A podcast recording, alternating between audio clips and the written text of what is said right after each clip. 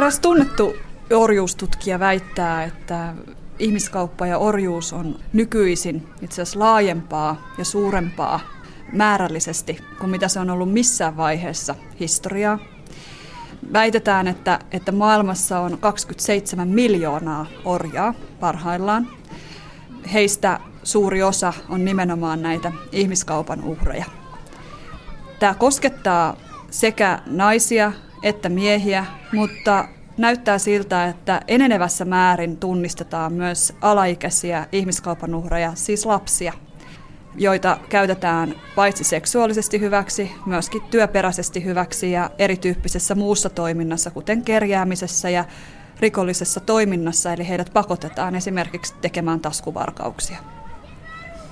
Ylitarkastaja Venla Ruut, Vanaka sitten Europol löysi ja vapautti suuroperaatiossaan 30 romanialaislasta ihmissalakuljettajilta. Mikä on sinun arviosi, että mitä näille lapsille olisi tapahtunut, jos heitä ei olisi vapautettu? Näiden lapsien kohtalo todennäköisesti olisi ollut se, että he olisivat joutuneet jatkamaan tässä hyväksikäytössä ja heistä olisi, olisi irti revitty kaikki se, mitä, mitä heistä irti revittävässä on ja sen jälkeen heidät olisi heitetty pois. Ellei sitten olisi tapahtunut niin, että he olisivat, olisivat niin epätoivoissaan olleet, että he olisivat riistäneet hengen itseltään. Tämänkin tyyppisiä tapauksia me tiedetään. Lapsen hinta Isossa Britanniassa 20 000 euroa. Lapsen hinta Gaanassa vain parisataa euroa. Tytön hinta Intiassa 70-500 euroa, riippuen ulkonäöstä ja iästä. Nämä viime vuosina paljastuneet luvut ovat tietysti vain suuntaa antavia, mutta yleinen käsitys on se, että ihmisen eli orjan keskimääräinen hinta on nykymaailmassa noin 70 euroa. Rikoshyöty yhdestä uhrista voi olla puolestaan kymmenistä tuhansista satoihin tuhansiin euroihin. Maailmanlaajuisesti ihmiskaupassa on kyse siis miljardiluokan bisneksestä. Ylitarkastaja Venla Ruut kansallisen ihmiskaupparaportoijan toimistosta. Ihmiskauppa on erittäin tuottoisaa bisnestä. Sen arvioidaan esimerkiksi yhdistyneissä kansakunnissa olevan maailmanlaajuisesti kolmanneksi tai jopa toiseksi tärkein järjestäytyneen rikollisuuden tulonlähde. Ihmiskauppa ei kuitenkaan tosiasiassa liity pelkästään järjestäytyneeseen rikollisuuteen, vaan ihmiskauppaa voivat syyllistyä myös ihan tavalliset työnantajat, poikaystävät, aviopuolisot, sukulaiset, ystävät tai tuttavat.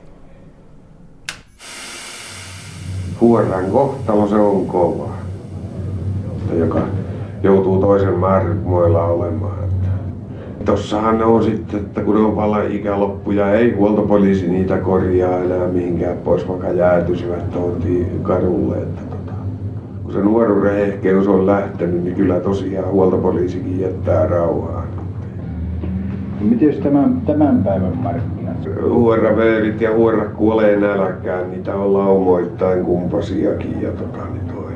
Että kymppi, se on kymppi vähän juu, tota, niin se, se maksuu että multa se on jäänyt jo tämä koko turhana koko touhu siis. Kannattamattomana hylännyt koko ammatin. Näin kertoi sutenööri eli parittaja 1960-luvulla Ilottomat tytöt ohjelmassa. Tuoreeltaan kesäkuun alussa lakia seksin ostamisesta tiukennettiin. Nyt seksin ostaminen parituksen tai ihmiskaupan uhrilta on rangaistavaa myös huolimattomuudesta tehtynä, kun ennen seksin ostaja syyllistyi rikokseen vain, jos hän tiesi ostaneensa palveluja parituksen tai ihmiskaupan uhrilta. Tällä yritetään muun muassa vähentää Suomen houkuttelevuutta ihmiskaupan kohdemaana. Toisin sanoen, Pohjola ei ole irrallaan tästä globaalista kauheudesta – sen lisäksi, että Suomi on ihmiskaupan kauttakulkumaa jopa sadoille uhreille vuosittain Aasiasta Eurooppaan, me olemme myös ihmiskaupan kohdemaa. Tähän ei kuitenkaan puututa juuri lainkaan, varsinkaan seksuaaliseen hyväksikäyttöön, vaikka meillä olisi siihen kaikki mahdollisuudet hyvinvointia oikeusvaltion. Ylitarkastaja Venla Ruut. Yksi keskeinen syy siihen on se, että vaikka juhlapuheissa monesti sanotaan, että ihmiskauppa on vakava ihmisoikeusilmiö ja me kaikki olemme yhteisessä rintamassa vastustamassa tätä ilmiötä, niin jostain syystä siihen ei kuitenkaan panosteta, sitä ei priorisoida eikä sitä resurssoida oikeastaan juuri millään tavalla parhaillaan. Tämä on tilanne. Ja se johtaa tietysti siihen, että, että meillä ihmiskaupan vastainen toiminta on kohtuullisen tehotonta tällä hetkellä.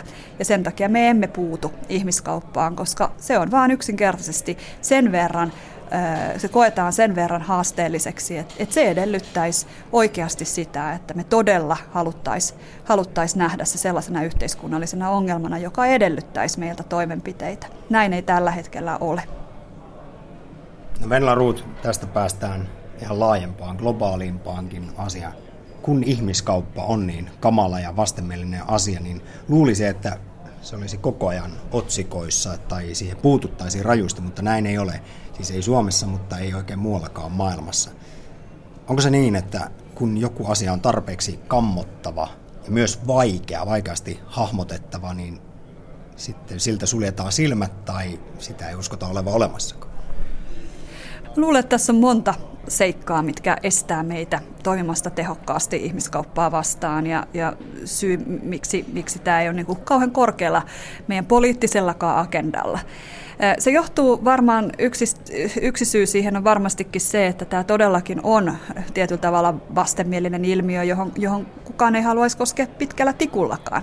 Ja ja nämä ihmiset, joita, joista me puhumme, niin ei ole mitään kauhean helppoja autettavia myöskään. He on monesti moniongelmaisia, heillä on, on hyvin vaikeaa traumataustaa, he tarvitsevat monimuotoista apua. Ja, ja sinällään se on ihan ymmärrettävää, että, että tuntuu vaikealta lähteä näihin tilanteisiin puuttumaan.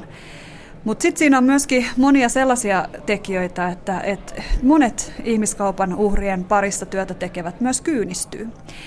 Kun he näkee riittävän paljon riittävän pahoja asioita, riittävän monta kertaa päivässä ja riittävän kauan, niin siinä kyynistyy sille hyväksikäytölle ja se yhtäkkiä nähdään ikään kuin normaalina asiana jossakin tietyssä kontekstissa meillä on tiettyä semmoista niin kuin legitimoimisprosessia ehkä käynnissä jollain tapaa. Eli, eli ajatellaan, että prostituution kuuluu yksinkertaisesti väkivalta ja hyväksikäyttö ja, ja milloin mikäkin e, toisten ihmisten kaltoinkohteleminen.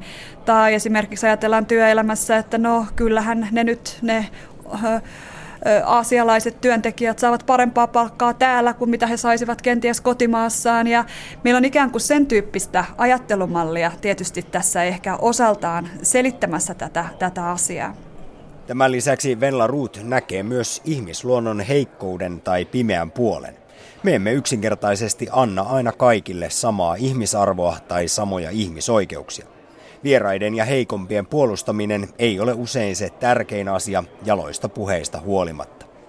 Venla Ruutin mukaan Suomessa on edelleen myös harhaista lintukotoajattelua. Me pidämme ihmiskauppaa marginaali-ilmiönä, jotta ei täällä joko ole tai jos on niin hyvin vähän.